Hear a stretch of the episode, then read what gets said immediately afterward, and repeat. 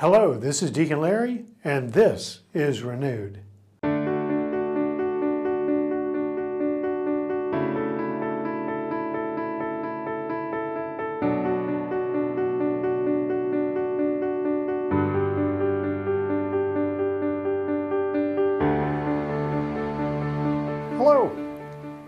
As I was thinking about our lives as Christians, as members of uh, our individual parishes, wherever we may worship, I was thinking about spiritual practices. You know, when Lent comes around on Ash Wednesday, we're reminded of almsgiving and fasting and prayer. But amongst the variety of spiritual practices, certainly acts of charity that we can do. One of the ones that I'd like to commend to us to, to consider is a regular practice of spiritual reading.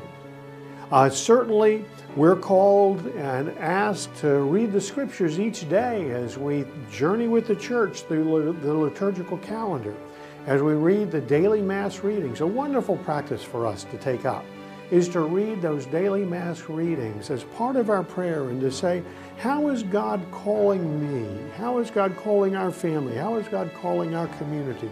To respond to His Word in our, our lives as lived out in the cycle of readings in the lectionary. But beyond that, there's a, wonderful world and opportunity for spiritual reading for us.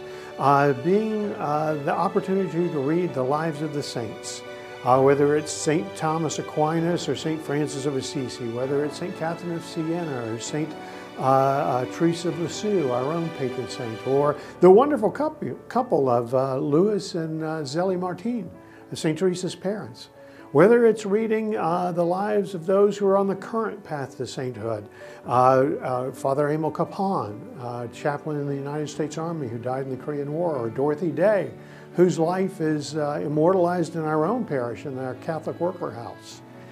There's also the opportunity for us to read books of theology and spiritual reading, the wonderful writings of uh, Father Ron Rolheiser or Richard Rohr. I wish I could have the whole library here, but the reality is, a short distance from where I'm talking, here in St. Theresa's Parish, we have a wonderful library of books that are available for parishioners to come and take.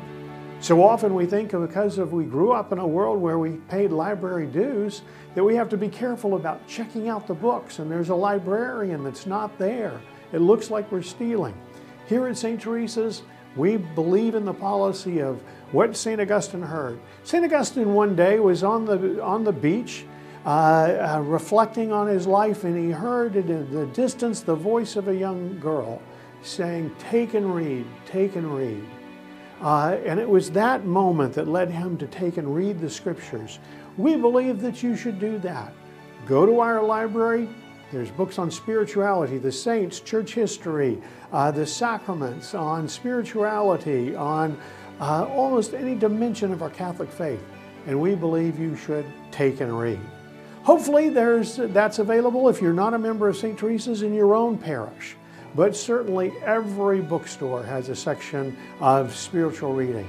Find those things that uh, feed you and nourish your faith, not because they just affirm who you are, but because they challenge us to grow. They call us to live deeper into the life of God's love. So, with that, just want to uh, offer this opportunity to take up spiritual reading as a regular practice in your life. Not necessarily every day, maybe it's once a week. But in whatever way you take on spiritual reading, I can promise you this you will be renewed.